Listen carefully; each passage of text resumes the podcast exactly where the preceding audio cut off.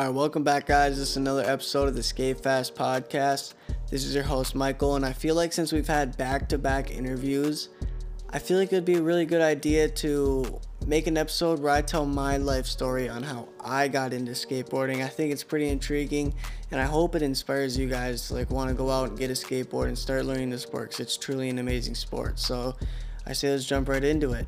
Starting off, sixth grade. I was in sixth grade, watching YouTube after school, typical stuff, normal day, and I came across this video of these people turning an iPad into a skateboard. Now that wasn't the only thing they do. They turned like a door, they turned a surfboard. They made uh, the most random things you can think of. They made it into a skateboard, and that really intrigued me. That really was cool to me. I remember I'd sit home after school, be stuck watching these videos for hours on hours. It was just something about these people taking an object and making it something different and skating it. You know what I'm saying? So I fell in love with those videos, and eventually I came to a point where I started watching those videos for the actual skateboarding, and I started enjoying the part where they were actually skating normal skateboards more than the boards that they created and that kind of clicked in my head and I knew something was up. So I started watching skate videos and I started watching skate videos nonstop. I fell in love with it. I thought it was super cool. I thought it was awesome. I thought it was something that I've never seen before and something so out of there. And I just I loved it. I love that there was no rules. It was if you want to do a kickflip, do a kickflip. Your rules. It was awesome. I fell in love. Now, I decided, perfect, for Christmas, I wouldn't ask my parents for anything but a skateboard. And that's exactly what I did. I asked my parents for nothing for Christmas but a skateboard. And I got Christmas presents, but not a skateboard. I was honestly kind of bummed. I wasn't trying to be a spoiled kid. I just, you know, something about skateboarding, I loved it so much and I wanted a skateboard. And as a little sixth grader, I didn't know how to get money to get a skateboard. So at the end of the night, my parents walked up to me and they said, Hey, look, so we know absolutely nothing about skateboarding. You have been researching it nonstop. You put the board together, we'll buy it for you. And I was amazed. I was blown. I was very excited. I remember that night I sat online with my parents and I told them, all right, I want this part because of this, and I want this because of this, and I want this part because it looks cool, and I want this grip tape because it's the grippiest. And I remember the entire setup. I got Jessup grip, regular plain bolts, nothing crazy. I got a Revive deck, Thunder trucks, and some Bones wheels with some Bones Reds bearings. Very basic board, but let me tell you, I loved it. I learned all my beginner tricks on it. It was amazing.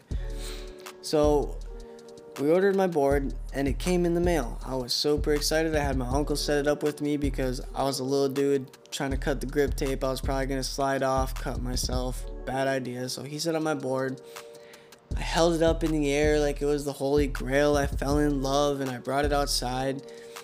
And I stepped on my board, immediately fell. I fell straight on my head. It hurt so bad and it kind of gave me a bad taste in the mouth. I was like, wow, seriously, I bought this board and I just immediately fall and hurt myself. That's kind of bogus.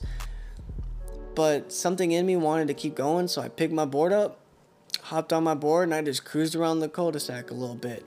And the feeling of pushing, I just I remember that feeling so distinctly, just pushing around and having that freedom. I, I fell in love. I knew skateboarding was something that I really wanted to pursue. So I rode my skateboard all the time. I rode it to the store.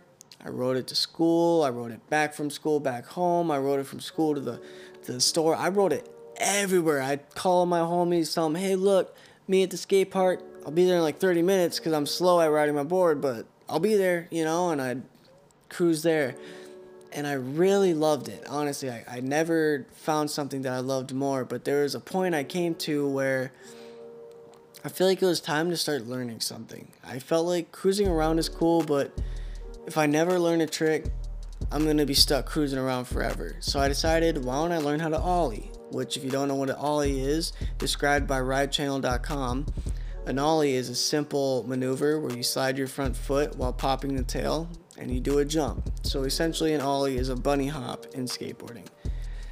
So it took a couple of months. It, it honestly took a while for me to learn how to ollie. I didn't know the foot movements, foot positionings. I knew nothing. I was just stuck watching the same YouTube video over and over and over, just trying to learn this trick. And I remember sitting in my basement so distinctly, just popping the tail, sliding your front foot, jumping, all doing all that at the same time while simultaneously pushing down with your front foot in midair so you can level out your ollies. It was it was just confusion, too much for my little brain to handle.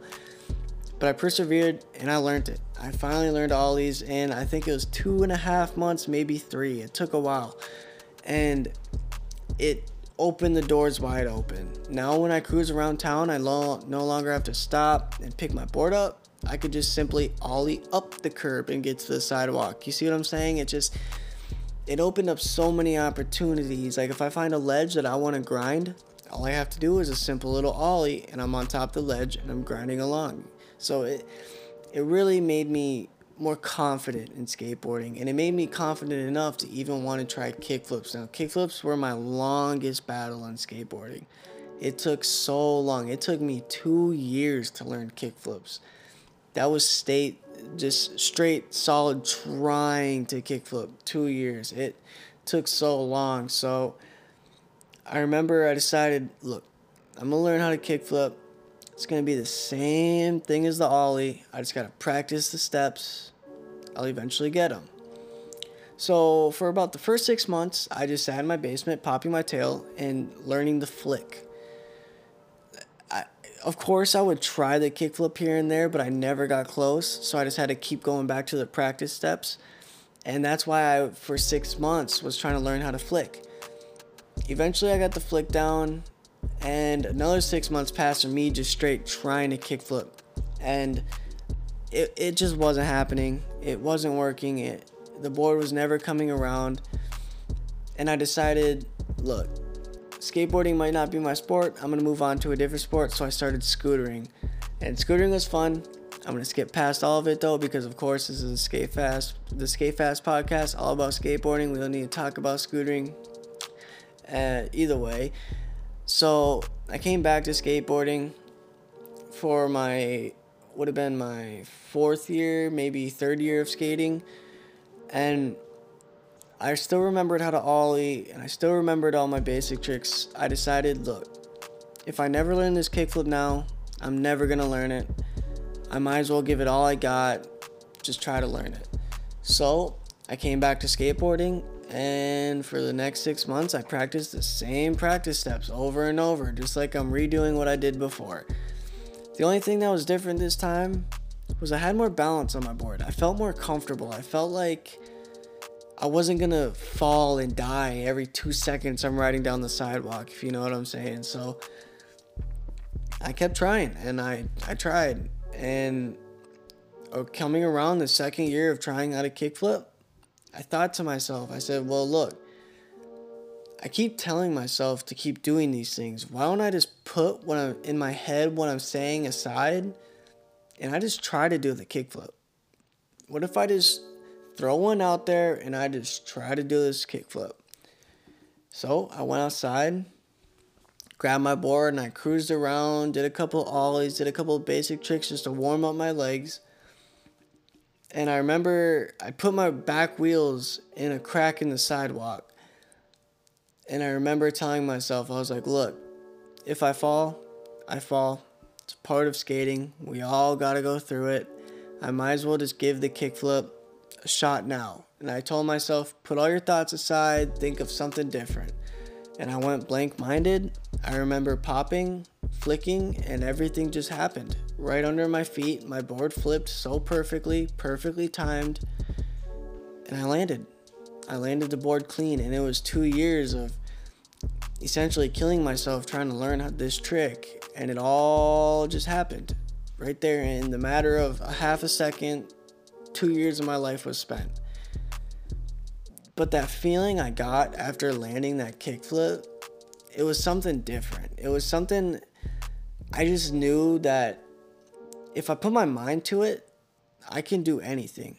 If Tony Hawk can go 30 feet in the air and jump a ramp, why can't I? I mean, Tony Hawk's like what, 55, 54 years old now, almost 60? Like, if he can do it, why can't I? And I and that's what really stuck with me in skateboarding. And now I'm on to tricks like tray flips, which according to ridechannel.com again, a tray flip is when the board spins 360 degrees and does a kickflip at the same time. So my skating has really progressed. And that and that makes me want to bring up another topic. If any of you guys have any trouble in skateboarding, just put it aside. Don't worry about it. It'll all go away in a couple of months. You'll be looking back at when you were trying to learn the trick that you're doing first try now. And you'll realize that that's the fun part about skateboarding. Is skateboarding's all about learning. It's all about the stepping stones to get to where you want to be. And skateboarding's all about the patience. If you don't have patience, skateboarding's probably not the sport for you because there I'm a very impatient person and let me tell you, there were a couple of times where I wanted to just absolutely throw my board on the ground and break it just because I couldn't land that one trick I wanted. And it really bugged me. For instance, when I was learning tray flips, I just could not keep the board under me. Whatever I did, no matter how I scooped the board, which is when you bring your back foot and make the board do the 360 rotation, no matter how hard I scooped the board, no matter how hard I flicked the board, the board would always shoot out behind me. And it was a problem I had forever. Until I eventually learned that hey, if you lean the correct position and you put your head over your back foot, that board will stay right under you like nothing. And once I learned that, I realized that skating's all mental. Skating's a whole mental game. I'd say skateboarding's probably 90% mental and 10% physical ability because look at all these other skaters. For instance, again, Tony Hawk. He's almost 60 years old. That man is still doing insane stuff, stuff that I would never imagine myself doing. So if you guys ever have any trouble in skateboarding, just keep your mind on your goals. Keep your mind on where you want to be and keep your mind off of where you are now. And that will help you progress 10 times faster and that will help you see yourself being a better skater, which will ultimately make you a better skater. So, to end off this episode, I would like to give the third and final hint to who my favorite skater is. Now, I gotta kind of be a little careful with this hint because this hint can actually reveal a lot. And with the previous three hints I've already given, you guys might be able to tell who this skater is. But what I would like to say is that he put out a Thrasher part just recently and a Spitfire part just recently, following his three other video parts and his uh, first real street part called Verso. So if you guys have any ideas, put your idea down in the comment below who my favorite skater is. And if any of you guys need help with like learning any skate tricks or telling your story or telling other people how to progress in skateboarding, put down that down in the comments below as well. I mean, this could be one community where everybody learns how to skateboard better, and that would be awesome.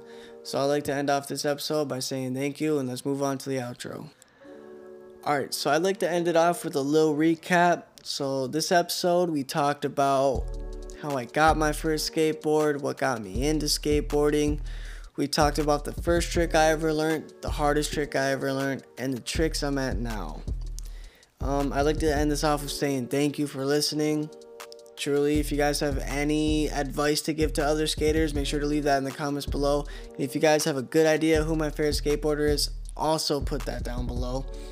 So, this episode is a product of the Jordan High School, Jordan, Minnesota Creative Communications class. Find more episodes of the Creative Communications podcast on iTunes and Spotify. Once again, this is your host, Michael, and remember to keep skating fast.